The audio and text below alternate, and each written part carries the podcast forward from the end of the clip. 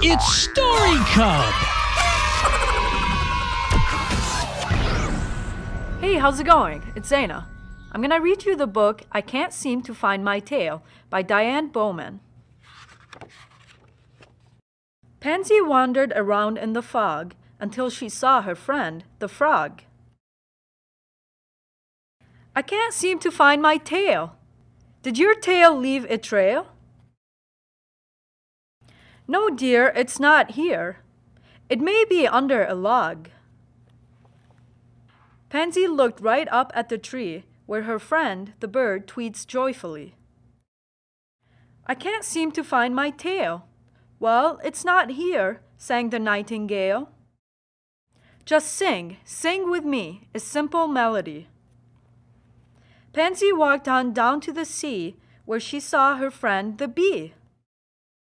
I can't seem to find my tail. Is your tail straight as a nail, like me? said the bee. Or is it cute and curly? Pansie wandered on and on until she saw her friend, the swan. I can't seem to find my tail. Do you use it as a sail? It's not gone, don't be alarmed. They swam off into the pond. Now the friends searched all together, hoping they would find an end to this dilemma and bring Pansie peace of mind.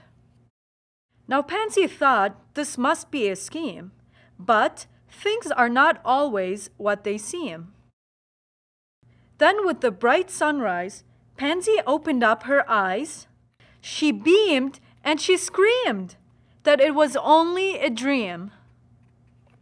The moral to the story though friends are different as can be, they all tried to help Sweet Pansie like one big family.